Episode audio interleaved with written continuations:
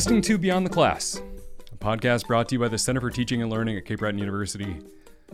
I'm your host, AJ Fraser, and in this episode, we talk to Dr. Anna Veprinska, assistant professor in the Department of Literature, Folklore, and the Arts in the School of Arts and Social Sciences. Anna is both an academic and creative writer, considering the ways in which we come to understand each other and the human experience, but I'll let her explain all of that. She's a poet. She's published the book Empathy in Contemporary Poetry After Crisis. She's taken her interests in this very human reaction or practice and incorporated it into her scholarship of teaching and learning. I always enjoy speaking with Anna. She has a very thoughtful and deliberate conversational style. In this episode, we talk about her research interests and how it's shaping her teaching. I hope you enjoy the episode.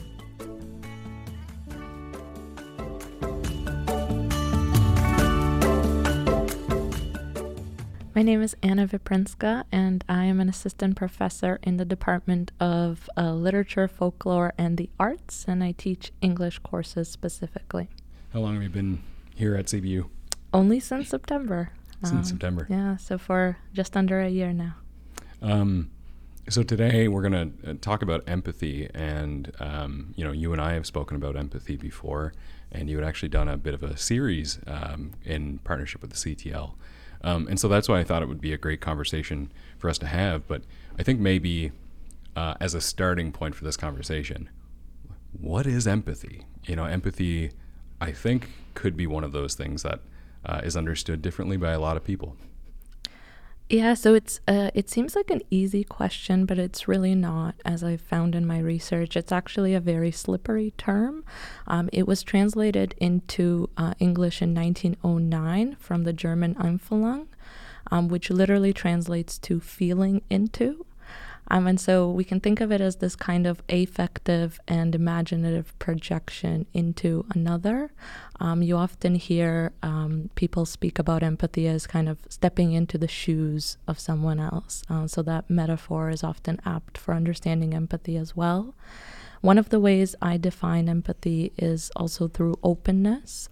So, this idea of being open to another, but also openness in terms of empathy's linguistic counterparts, so words like identification, sympathy, pity, compassion, words that kind of uh, added to the history of empathy and to the development of that term today. Um, one of the things, and this is probably the thing I find most salient about empathy, is that it's a it's a process that can both acknowledge someone, but it can also infringe on someone else. Um, so it can offer care, and we often think of empathy in terms of care, but it can also appropriate um, someone else's position. And so it's a really interesting concept um, because um, it allows it's almost open to these possibilities and so it depends on who is wielding empathy um, and it, so it's I think it's a responsibility how, how we how we empathize with another is a kind of responsibility we have a social responsibility we have toward each other.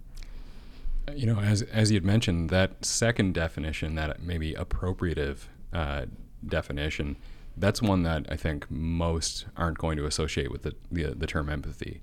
Um, so I was wondering maybe if you could just explain that a little bit more or even come up with a type of example of how empathy could be treated in that fashion. Mm-hmm. So uh, this is uh, this comes from many theorists, um, and the interesting thing about empathy is that it's really interdisciplinary. So um, it started off in the field of aesthetics, um, philosophy, and psychology. Like have a big foot in empathy, English, history, cultural studies, um, trauma studies. So so empathy kind of like spans a lot of disciplines. And so uh, Jonathan Boyarin is a theorist who called empathy symbolic violence. Um, and then Saidiya Hartman also talks about this. She calls it the violence of identification.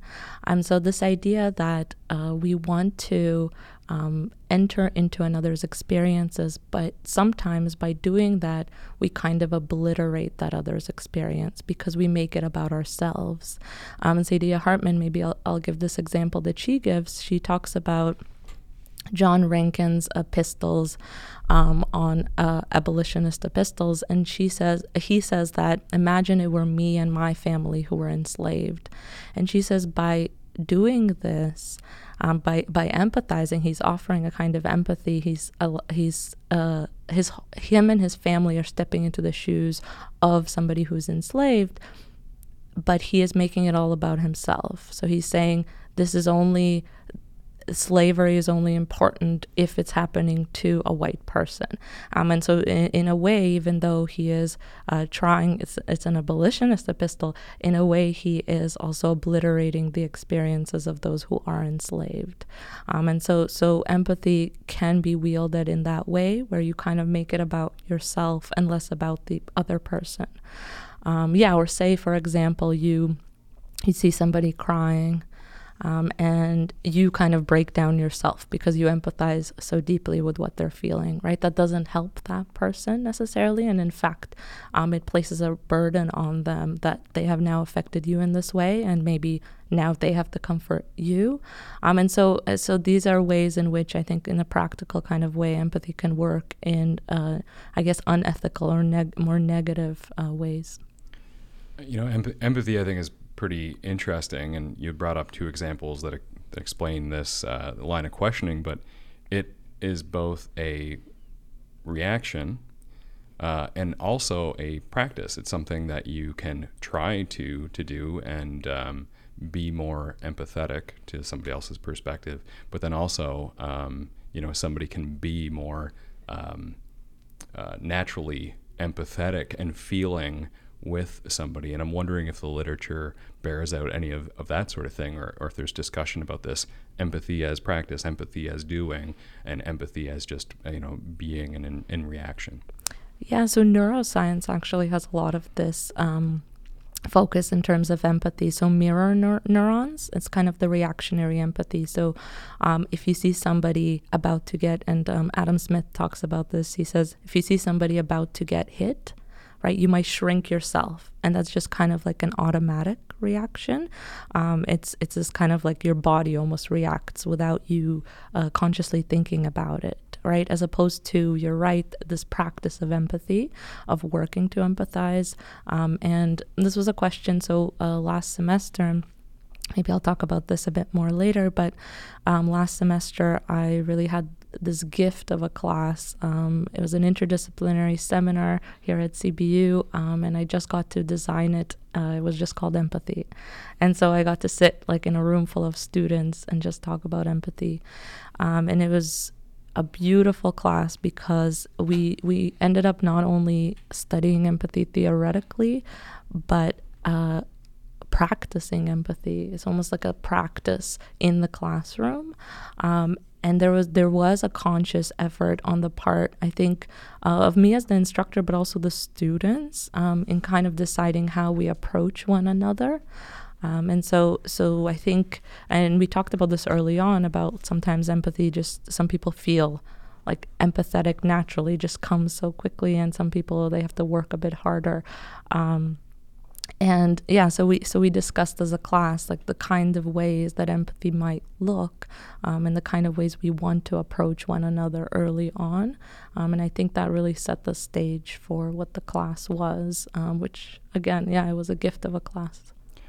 In the center for teaching and learning oftentimes when we are um, designing our programming and if it's about a particular skill or concept or or whatever that we think is important for um, faculty or that we've heard is an important thing for faculty um, uh, to seek development on, we will both you know find a, a way to get the co- concept across and then also to model the concept. Sometimes it's explicitly, but then also it it can be implicitly. How do we organize the session, or is it a session at all? Is it a resource instead, or or, or whatever, whatever. So um, I like that idea that in a in a class on empathy, not only are you teaching theory of empathy, but uh, or maybe literature or what have you, um, by practicing empathy, by turning empathy into pedagogical um, practice, you're also showing them, you know, how they could be maybe more empathetic, or at least approach the literature from that vantage point. Oh yeah, exactly. Um, and I wanted to maybe share this example. So modeling is really is a big uh, part of uh, I think teaching with empathy, um, and so I think uh, one of the ways in that class was definitely modeling empathy because our discussions often veered into personal examples um, of both receiving and giving empathy, of the ways in which sometimes you give empathy and that can take be taken advantage of. And so and, and so it was really interesting because a lot of people opened up in that class about a person like their personal experiences and their personal feelings. And i think teaching with empathy is also being open to feelings. So not thinking that we enter a classroom and we check our feelings and our bodies at the door and we just come in with our minds. Um, and i think often we get taught that way right? It's a really like intellectual intellectualization of education. But i think there there's education also and this is where embodied learning comes into play trauma informed pedagogy pedagogy of kindness um, which are really like the three kind of foundational pedagogies um, that i hold. So i think uh, thinking about those those kind of feelings is important in the class. So we had often our discussions veered into these kind of feelings and it was it was really just um, it was a gift for me to watch the students react to each other with empathy um, and that could look like receptivity, that could look like the way they were listening, that could look like thanking, like acknowledging that other students experience. Um, this was a really special class. And after the class, after the class in the student evaluation, some people talked about how uh, about the real world implications of that course, about how they can't every interaction they now have, they think about empathy um, and I think that's pretty powerful when a class can do that, which is why I call it a gift of a class. Um, one so during during the maybe I'll give this one example during the course at one point one of the students came to my office um, and she told me how that day she she had seen one of her friends and they looked tired. And she said i was about to tell him you look tired but she said i realized like i felt empathy in that moment. She said i don't like being told i look tired um, so instead she said how are you today? Like can i help you take notes in class? Um, and so after she left i thought like if we can do that in a classroom like if we can if we can think of a classroom not just as this kind of siloed space um, where where somebody is learning just concepts but we can think of it as having this practical application um, as having practical applications uh, based on how we model things based on uh, the kind of explicit and implicit um, expectations we set out in the class I think that's pretty powerful. Um, and I think, yeah, I think education can be really powerful in that way. You've touched on a little bit, but you know why? Why do you think ultimately it's important um, for people to learn about empathy? Um, you know, for their personal lives and um, their personal outcomes as students, maybe then moving into the workforce or on to further um, graduate studies, because you know you're teaching at the undergraduate level um, as artists or as researchers, as educators themselves? Like, why would why is it important for us to be engaging in work about empathy in the classroom or in professional development? So, so I think uh, one of the reasons it's important is because I think of it as almost this cornerstone of like humanistic discourse. Um, so when we're thinking about things like social justice, um, we're thinking about how we relate to one another. I think empathy can be really instrumental, and learning that empathy isn't only isn't only possibly an ethical um, concept, it can also be unethical is really important. So learning that it's um, it's a dynamic concept, um, it's not one-sided, um, and we need to kind of think about how we use it. I think is part of why it's so important. Um, as educators, I think uh, how we approach students is, is crucial, um, especially when we're thinking about um, pedagogy. Um, so I, I briefly mentioned ped- pedagogy of kindness, which I think is really just an empathetic pedagogy. And um, so, so what the pedagogy of kindness basically does is it listens to the individual needs of students. Um, so it thinks about each student's individual needs, uh, not just uh, the classroom. Um, it also trusts students as collaborators in their own education, and it listens to individual student experience.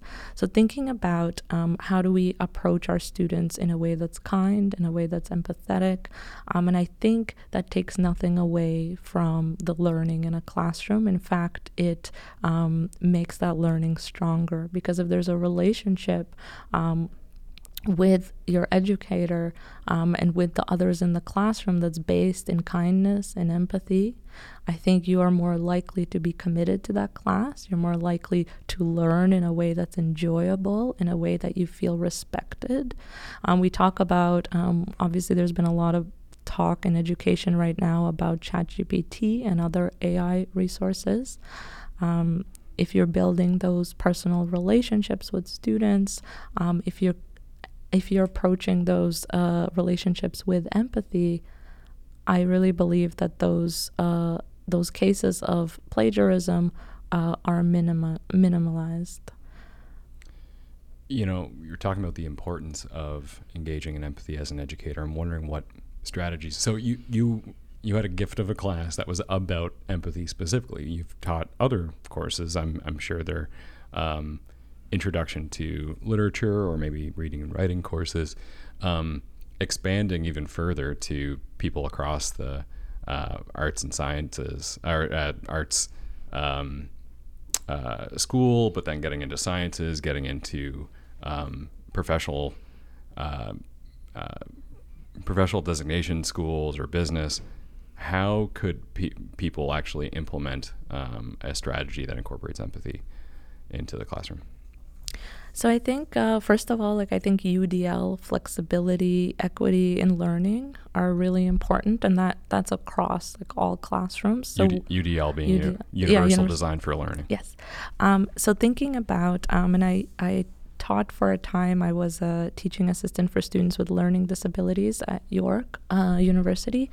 And it really, like that experience, made me think about how important it is to build UDL, to build uh, flexibility, to build multimodal classrooms, um, like into the into the structure of what we teach. And so I think uh, whether that's flexibility in terms of uh, assignment deadlines, whether that's flexibility in terms of uh, course content.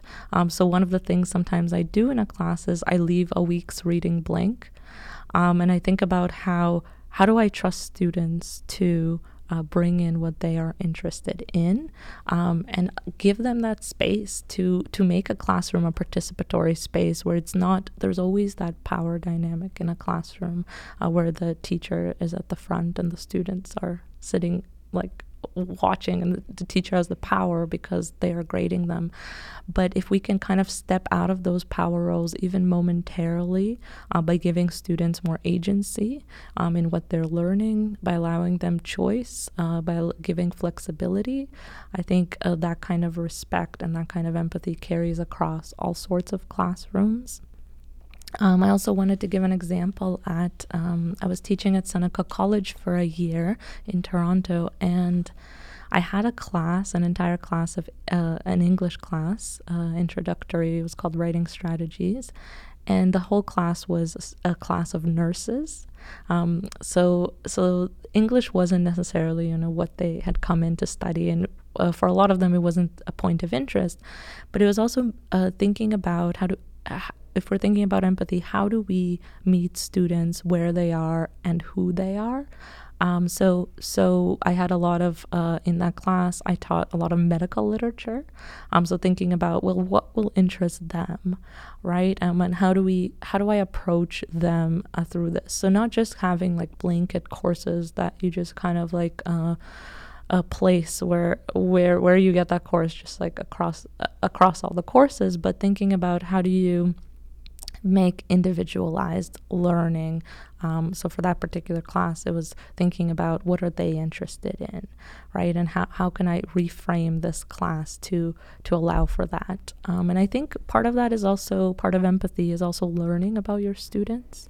So when we do, for example, icebreakers, thinking about icebreakers at the beginning of a class, not as just like a placeholder because we haven't done the readings yet. So you know, let's get to know each other but as like kind of an inherent and important way to get to know our students, not just for the first day of class, but for the remainder of the course, right? Um, and building in ways to also like know your students um, in, in different ways that will allow you to um, individualize that learning um, is a part of, I think, an empathetic approach to teaching.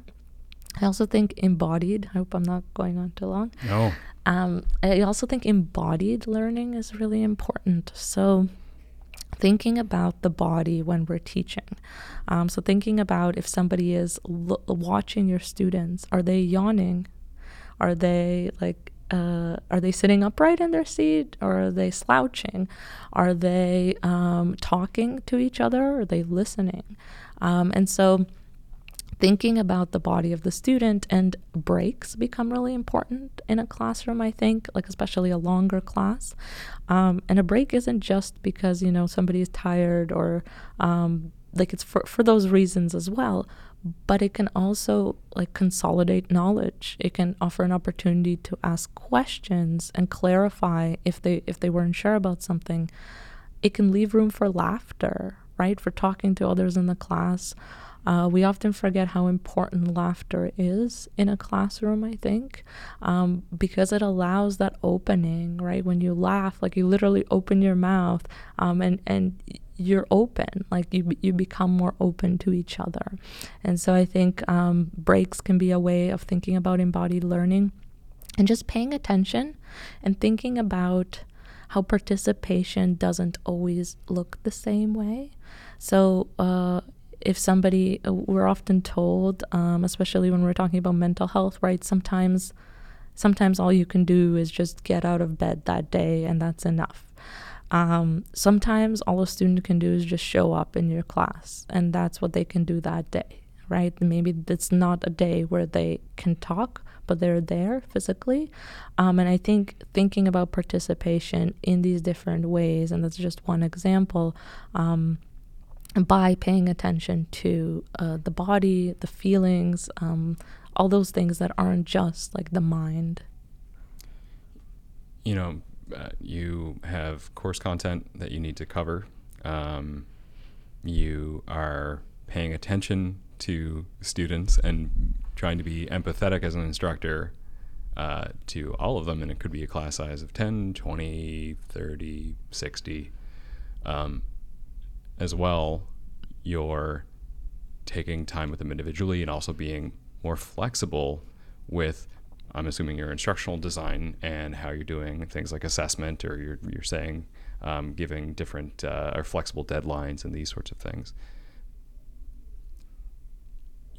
What's the possibility for burnout with you as an instructor? Because you know it is it is a lot of work. Uh, it's a lot of work just to even get up and lecture in front of a classroom and grade papers at the end of the day if you have a full course load and you're doing research as well. So I'm wondering if you can talk about that sustainability um, uh, as a as a faculty member and how you maintain your own health and, and feel that you're able to kind of keep this kind of work going into the future. I think uh, it's a really good question because we don't talk enough about how care is a labor and care can be exhausting. Um, and I think uh, I definitely don't have uh, the correct answer for this because this is something like I have felt and faced. But I think um, you always have to the same way that you you're trying to give empathy to your students and i'm talking about kind of like this ethical empathy um, that's cognizant of uh, these possibilities for the unethical um, so when you're trying to give that kind of empathy to your students you also have to remember to give it to yourself um, and this came up in that empathy course can you empathize with yourself um, we don't often talk about that. Uh, Self compassion um, in, in the field of psychology obviously has been something that's um, grown um, in recent years. I'm thinking about how do we approach ourselves with the same kind of compassion or empathy we give to others. Um, so I think that's important. So, so you're right that uh, it's there is that possibility for burnout. Um, and I think I, I have not necessarily found the, the exact ways in which to navigate that. but taking breaks for yourself, um, giving giving the same things that you give to your students, right? Whether that's breaks, whether that's care, whether that's flexibility in deadlines, right? You can do that for yourself as well. Um, it just is harder.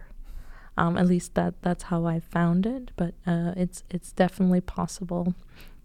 Um, I'll share an example, and sometimes, like uh, one of the things uh, maybe that we haven't mentioned is sometimes classrooms can be emotionally weighty, um, especially this empathy course. I remember, I think it was on the second day of class, we basically every every kind of like dark issue that you can think of came up in that class, like suicide, death, um, divorce, like you name it. It was it was a lot of darkness, and I came home and I was so exhausted, just like emotionally exhausted from that class.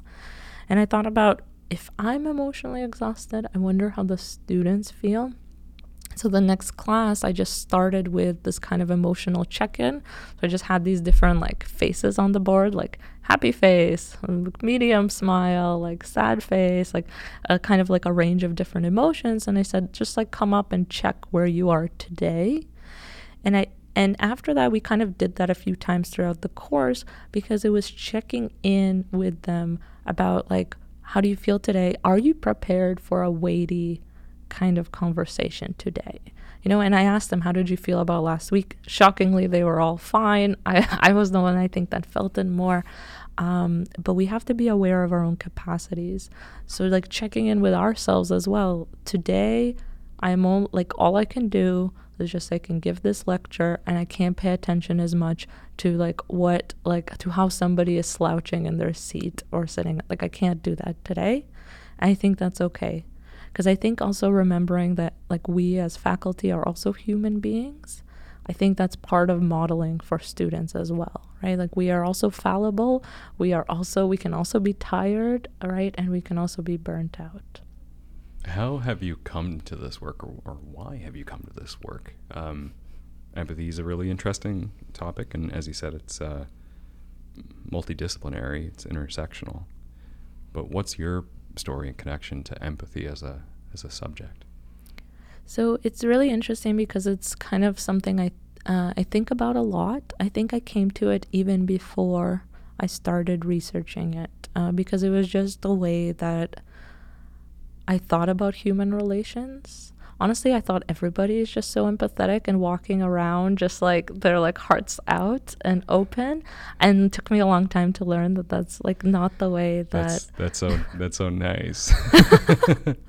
so it took me a long time to learn that not everyone is like that. Um, but I, so I think it just came to me because it's just like that's just how I approached people. And then uh, I came to it as a research topic like in early on in my PhD. Uh, I was taking a city text course um, with Professor Lesley Higgins at York University, and she had us do this assignment where we. Uh, I uh, I think it was uh, I don't remember the exact prompt, but something about how you you think about like uh, one of the literary one or two of the literary texts we studied alongside alongside some other discipline right and then I found my way to empathy um, through a medical perspective at that point. So, thinking about doctor patient relationships and empathy, because um, I was looking at um, uh, Virginia Woolf's Miss Dalloway um, and Djuna Barnes's Nightwood, um, and thinking about the doctor patient relationships in those uh, novels. And so I came to empathy through that. Um, and then I just like couldn't leave it. Um, and so every time I have since, uh, it's been uh, yeah, it's it's been hard. So so I kind of so my so my PhD ended up being on uh, a poetry, uh, empathy and poetry after crisis. Um, I looked at the Holocaust, 9/11, and Hurricane Katrina. And then my postdoc, um, in my postdoc, I looked at, and this is research I'm still doing, uh, looking at poetry in, uh, looking at empathy in poetry of um, Holocaust survivors that they uh, particularly the poetry that they read during um, testimonies. Um, and so, so it kind of became so research-wise, um, it's it's become central to my research. Uh, pedagogically, we've already talked about like how um, it's it's sort of the way I approach both students and people in general. Um, and then uh, artistically, there are so many facets of empathy uh, that have found their way into my own poetry. So thinking about ideas of witnessing, right? We can't we can't empathize with someone if we're not witnessing them um, if we're not acknowledging them. Um, and so I often write things uh, about witnessing, uh, whether it's like different crises or it's personal experience. Um, also, thinking about like ethics has become really like a part of uh, my own personal writing thinking about positionality. This is something I think about with um, cl- in classrooms as well. So um, Sylvia Duckworth has this really um, powerful. It's called the Wheel of Power or Privilege. Um, you can find that online, and it's uh, it allows students to kind of map their own positionality, their own intersectionality. And of course, it's based on Kimberlé Crenshaw's concept of intersectionality.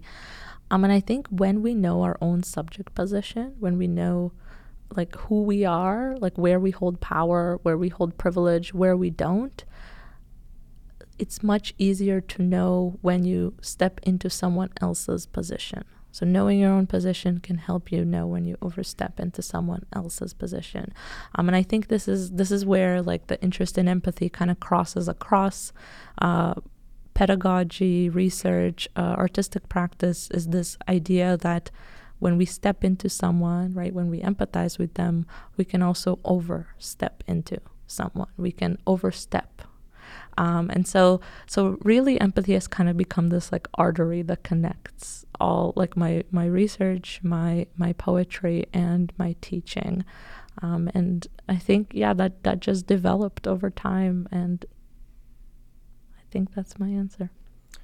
Looking into the future, um, where do you see this work going? Um, research, teaching. How would you like to see this work in empathy um, move forward and and maybe even move past and outside of you uh, into your your colleagues, your school, your department, maybe. So I think um, because empathy is so like truly interdisciplinary, um, it really just like so many fields have their foot in empathy. I think thinking about how do we talk across disciplines um, in empathetic ways is also really is really interesting to me. I think about empathy and social justice. Um, I think, uh, and I mentioned, I think of it as this kind of cornerstone of humanistic discourse. Um, so, thinking about those ways, I also I hope that studying empathy uh, whether or or seeing empathy being modeled, so it's explicit or implicit. I hope it offers us like more nuanced perspectives of empathy of each other,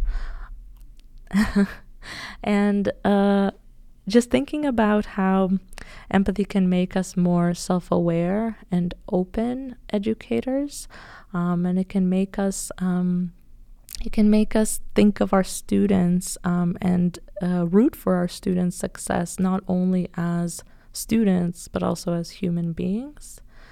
Um, so I think, uh, I hope that empathy goes in those in those directions. Is there anything you would like to leave us with, um, knowing that you know it's going to be other faculty members listening to this podcast episode? I think it's important, and this is something I haven't mentioned yet, is t- to think about how uh, we can how we can work toward altruism um, in addition to empathy, because empathy doesn't imply any action. Um, and I'll give this brief anecdote, um, which just has stayed with me ever since I read it. Um, so Paul Bloom has this uh, book called Against Empathy, came out some years ago and the, it's called Against Empathy The Case for Rational Compassion. And he gives this example of a story. Um, and the story is that uh, during the Holocaust, there was a woman who lived um, not too far from one of the concentration camps. And from her window, she could see brutalities taking place. So she could see prisoners being beaten and shot. And she was really just horrified by this experience. And so she wrote a letter um, to the camp And in the letter, she said, I am. Uh, I am sick watching this. Like I am like get physically sick watching this, um, and I request that this practice be discontinued or else be done where one does not see it. And so, this idea that em- she can feel empathy, she can be physically sick um, watching these brutalities, but there can be no action associated with it because she can be okay if uh, these horrific things are just done behind closed doors where she doesn't have to witness it. Um, and so, thinking about the ways in which we can move past just these kind of like theoretical concepts or just feeling for someone and thinking about how do we employ the action um, alongside it is very important, I think, when we're looking at empathy and when we're approaching each other. This has been a very enlightening talk and I really appreciate you coming in um, for this conversation. And uh, I hope we get to have another conversation like this soon, and maybe we can elaborate on some of these things further. Me too. It's been my pleasure, AJ. Thank you so much for inviting me.